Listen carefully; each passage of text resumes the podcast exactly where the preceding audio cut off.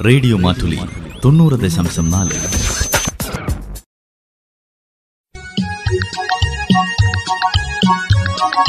വനിതാ മാറ്റുലി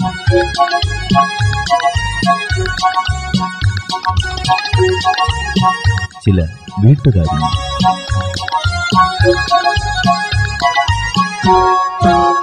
വനിതാ മാറ്റുലിയിൽ ഇന്ന് പെൺകരുത്തിന്റെ കയ്യൊപ്പുകൾ.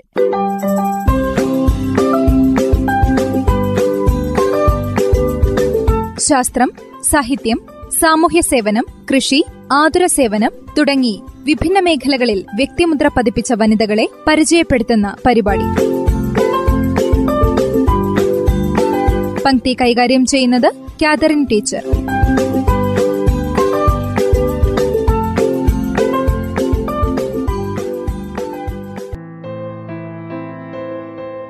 Doctor Susan Mathew. Cerebral palsy ബാധിച്ച മകന്റെ ജനനത്തോടെ ജീവിതത്തിന്റെ ഗതിമാറി അംഗവൈകല്യമുള്ള കുട്ടികളെ പരിശീലിപ്പിക്കുന്നതിനുള്ള സ്പെഷ്യൽ സ്കൂൾ തുടങ്ങി.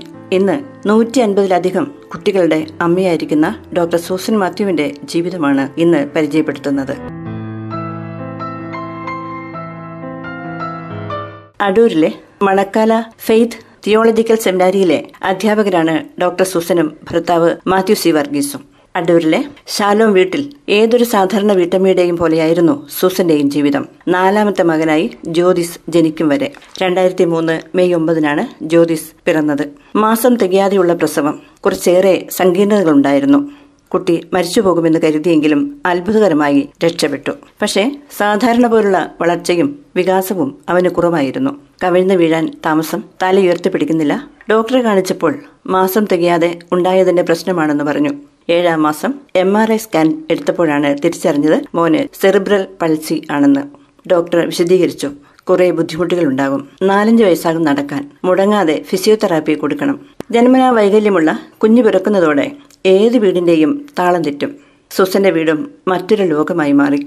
മോനെ ഫിസിയോതെറാപ്പിക്ക് കൊണ്ടുപോകണം. അവന്റെ എല്ലാ കാര്യങ്ങളും ചെയ്തു കൊടുക്കണം. മറ്റു കുട്ടികളെ സ്കൂളിൽ വിടണം. സെമിനാരിൽ ജോലിക്ക് പോകണം. ഭക്ഷണം കഴിക്കാൻ പോലും സമയം കിട്ടാത്ത നെട്ടോട്ടമായി സൂസിന്റെ ജീവിതം. രണ്ടു വയസ്സ് കഴിഞ്ഞിട്ടും കുഞ്ഞ് വീഴാതെ നടക്കാൻ പഠിച്ചിരുന്നില്ല.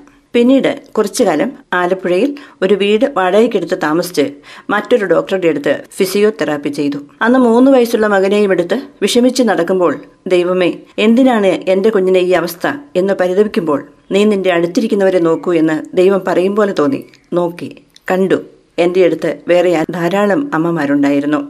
ആറു വയസ്സായ കുട്ടിയെ എടുത്ത് നടന്ന് ഡിസ്ക് പ്രശ്നം കൊണ്ട് നിവർന്നു നിൽക്കാൻ പോലും വിഷമിക്കുന്ന അമ്മമാർ തന്റെ മോനേക്കാളും ഗുരുതരമായ ആരോഗ്യ പ്രശ്നമുള്ള കുഞ്ഞുങ്ങളുമായി വന്നവർ.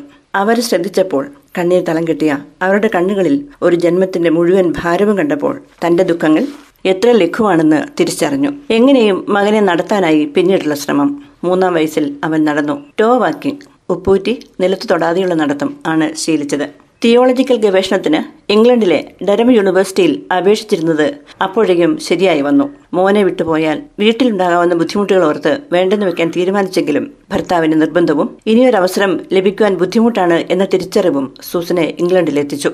ആദ്യം തനിച്ച് അവിടെ മകന്റെ ചികിത്സയ്ക്ക് വളരെ കൂടുതൽ സൗകര്യമുണ്ടെന്ന് മനസ്സിലാക്കി കുടുംബസമേതം ലണ്ടനിലായി താമസം.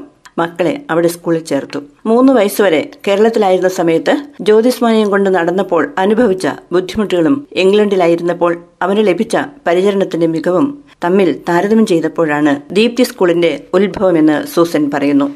അവിടെ പ്രധാന ഹോസ്പിറ്റലിന്റെ ചിൽഡ്രൻസ് കമ്മ്യൂണിറ്റി സെന്ററിൽ മോന്റെ പേര് രജിസ്റ്റർ ചെയ്ത അന്ന് തൊട്ട് അവിടെ നിന്ന് തിരിച്ചു പോരുന്ന ദിവസം വരെയുള്ള എല്ലാ കാര്യങ്ങളും അവർ ഏറ്റെടുത്തിരുന്നു. അവനെ സാധാരണ സ്കൂളിൽ പോകാനും തെറാപ്പിസ്റ്റിനെ വിടാനുമുള്ള എല്ലാ ക്രമീകരണങ്ങളും അവർ ചെയ്തു. മോന് വേണ്ട ഉപകരണങ്ങൾ വീട്ടിലുപയോഗിക്കേണ്ട ഫർണിച്ചർ കിടക്ക എല്ലാം വീട്ടിലെത്തിച്ചു. കസേര പോലും എല്ലാ അളവുകളും എടുത്തിട്ടാണ് അവർ ഡിസൈൻ ചെയ്യുന്നത്. കുഞ്ഞിനെ ഡോക്ടറെ കാണിക്കേണ്ട അപ്പോയിന്റ്മെന്റ് എടുത്തിട്ട് വീട്ടിലറിയിക്കും അവിടുത്തെ സൈക്കോളജിസ്റ്റ് പരിശോധിച്ചിട്ട് മോനെ സാധാരണ സ്കൂളിൽ വിട്ടാൽ മതിയെന്ന് പറഞ്ഞു. ഫിസിയോ ഒക്യുപേഷണൽ എഡ്യൂക്കേഷൻ സ്പീച്ച് ഇങ്ങനെ എല്ലാ തെറാപ്പിയും സ്കൂളിൽ വന്ന് അവർ ചെയ്തു. അവിടെ അവന് കിട്ടിയ ശ്രദ്ധയും പരിചരണവും കണ്ട് കണ്ണു നിറഞ്ഞ സൂസൻ നമ്മുടെ നാട്ടിൽ ഇത്തരം കുഞ്ഞുങ്ങളുള്ള അച്ഛനമ്മമാരെ ഓർത്തു. തങ്ങളെ ആര് സഹായിക്കുമെന്ന് തേങ്ങലോടെ വേച്ചു വേച്ചു നടക്കുന്നവർ. സഹതാപം കൊണ്ട് എല്ലാവരും ഉള്ള മനസമാധാനം കൂടി നഷ്ടമാക്കുന്നവർ. അവിടെ ചെലവഴിച്ച ആ മൂന്ന് വർഷക്കാലം തന്റെ കുഞ്ഞിന് മറ്റു കുഞ്ഞുങ്ങളെ പോലെ കുറച്ചെങ്കിലും ആകാൻ എന്തൊക്കെ ചെയ്തു കൊടുക്കാമെന്ന് സൂസൻ മനസ്സിലാക്കി.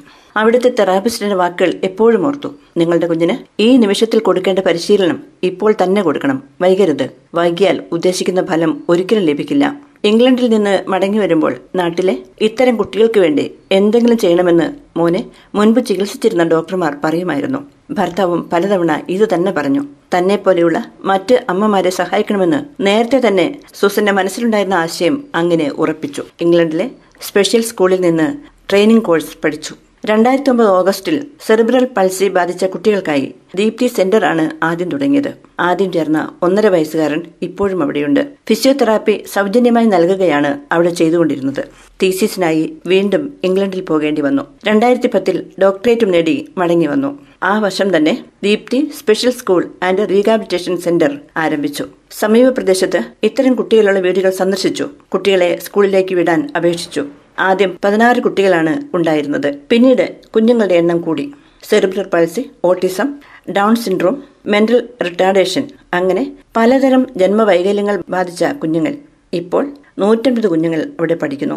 പല പ്രായക്കാരാണ് സൂസനും ഭർത്താവും സെമിനാരിയിലെ അധ്യാപകരായതിനാൽ സെമിനാരിയുടെ ഒരു ഭാഗം സ്കൂളിന്റെ പ്രവർത്തനങ്ങൾക്കായി വിട്ടുകൊടുക്കുകയായിരുന്നു. സ്വന്തമായി സ്ഥലം വാങ്ങി കെട്ടിടം പണിയണമെന്ന മോഹത്തിലാണ് അവർ ഇപ്പോൾ ടീച്ചർമാർ ആയമാർ അക്കൗണ്ടന്റ് തെറാപ്പിസ്റ്റുകൾ ഡ്രൈവർമാർ പാചകക്കാർ ഇവരെല്ലാമായി മുപ്പത്തിയഞ്ച് സ്റ്റാഫുണ്ട്. ഇവർക്കെല്ലാം ശമ്പളം കൊടുക്കണം. എല്ലാ ദൈവാനുഗ്രഹത്താൽ അത്ഭുതകരമായി നടക്കുന്നു എന്നാണ് സൂസൻ പറയുന്നത്. സർക്കാരിൽ നിന്നുള്ള ഗ്രാന്റ് ഇല്ല.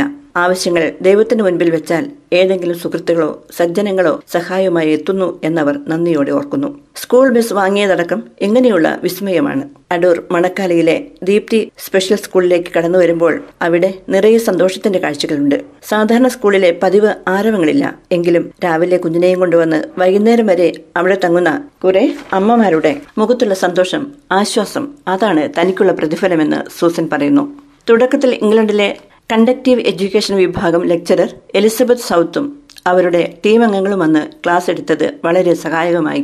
വിദേശത്തു നിന്നും തെറാപ്പിസ്റ്റ് വിദഗ്ധർ ഇടയ്ക്കിടെ സന്ദർശിച്ച് പരിശീലനം നൽകാറുണ്ട്. വർക്ക്ഷോപ്പ് സെമിനാർ തുടങ്ങി കുട്ടികളുടെ ഇത്തരം വിഷയങ്ങളും മാതാപിതാക്കളിൽ ഏൽപ്പിക്കുന്ന ആഘാതവും കുടുംബ ബന്ധങ്ങളിൽ ബന്ധങ്ങളിലുണ്ടാകുന്ന ഉലച്ചിലുകളുമെല്ലാം അവിടെ വിഷയമാകുന്നു. അമ്മമാരുമായുള്ള ബന്ധമാണ് ഈ സ്കൂളിനെ മറ്റ് സ്പെഷ്യൽ സ്കൂളുകളിൽ നിന്ന് വ്യത്യസ്തമാക്കുന്നത്.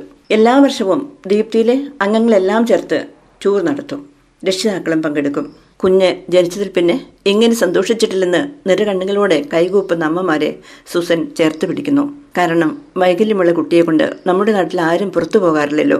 പലപ്പോഴും വൈകല്യം പ്രസവിച്ച അമ്മയുടെ കുറവ് കൊണ്ടാണെന്നാണല്ലോ നമ്മുടെ നാട്ടിലെ ഒരുപാട് പേരുടെ വിശ്വാസം. ഭാവിയിൽ ഒരു സ്കൂൾ എന്ന നിലയിൽ മാത്രം നിൽക്കാതെ രക്ഷിതാക്കൾക്ക് പിന്തുണയേകുന്ന പ്രോജക്റ്റുകൾ ചെയ്യണമെന്നാണ് സൂസന്റെ മോഹം. ദീപ്തി സ്കൂളിൽ ട്രെയിനിംഗ് ലഭിച്ച അധ്യാപകർ ഇന്ത്യയിലെ എങ്ങുമുള്ള ഇത്തരം കുട്ടികൾക്ക് സഹായം നൽകണം. രക്ഷിതാക്കൾക്ക് കുട്ടികളെ വിടാനുള്ള ഡേ കെയർ സെന്റർ ആയിട്ടല്ല ജീവിതത്തിൽ കുട്ടികൾക്ക് താങ്ങും തണലുമാകണം. എല്ലാ അമ്മമാരോടും സമൂഹത്തോടും സൂസനൊരു അപേക്ഷയുണ്ട് ഭിന്നശേഷിക്കാരായ കുട്ടികളെ മാറ്റി നിർത്തരുത്. ദൈവം നൽകിയ നിയോഗമായി കരുതി പറ്റുന്ന തരത്തിലൊക്കെ അവരെ സഹായിക്കണം. നിഷ്കളങ്കമായ അവരുടെ ചിരിക്ക് പിന്നിൽ തിരിച്ചറിവിന്റെ ഒരു ലോകമുണ്ടാകാം. അച്ഛനമ്മമാർ തളർന്നാൽ അവരെ അത് തളർത്തിക്കളയും. ഇവരങ്ങനെയായത്. ഇവരുടെ ഒരു കുറവും കൊണ്ടല്ല. അതുകൊണ്ട് തന്നെ അവരെ മാറ്റി നിർത്താനും സമൂഹത്തിനോ കുടുംബത്തിനോ ഒരവകാശവുമില്ല. സൂസനും കുടുംബവും ചെയ്യുന്ന ഈ പുണ്യപ്രവർത്തനത്തെ സുമനസ്സുകൾ പ്രശംസിക്കുമ്പോഴും അവർ പറയുന്നു ഇത് ഞങ്ങളുടെ ജീവിതമാണ്. ഈ ജീവിതം ഞങ്ങളെപ്പോലെ സങ്കടം അനുഭവിക്കുന്നവരുമായി പങ്കിടുന്നു. അത്രമാത്രം. സൂസനെ പോലുള്ള നന്മമരങ്ങൾ ഇനിയും ഉണ്ടാകട്ടെ സമൃദ്ധമായി.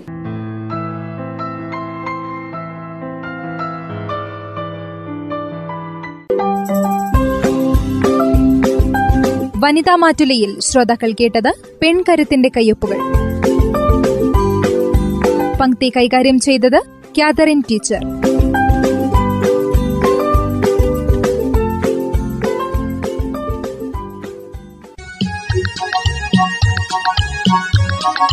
വനിതാ മാറ്റുലി.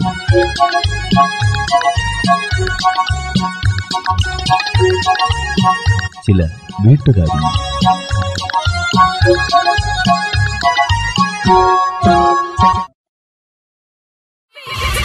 റേഡിയോ മാറ്റുലി തൊണ്ണൂറ് ദശാംശം നാല്.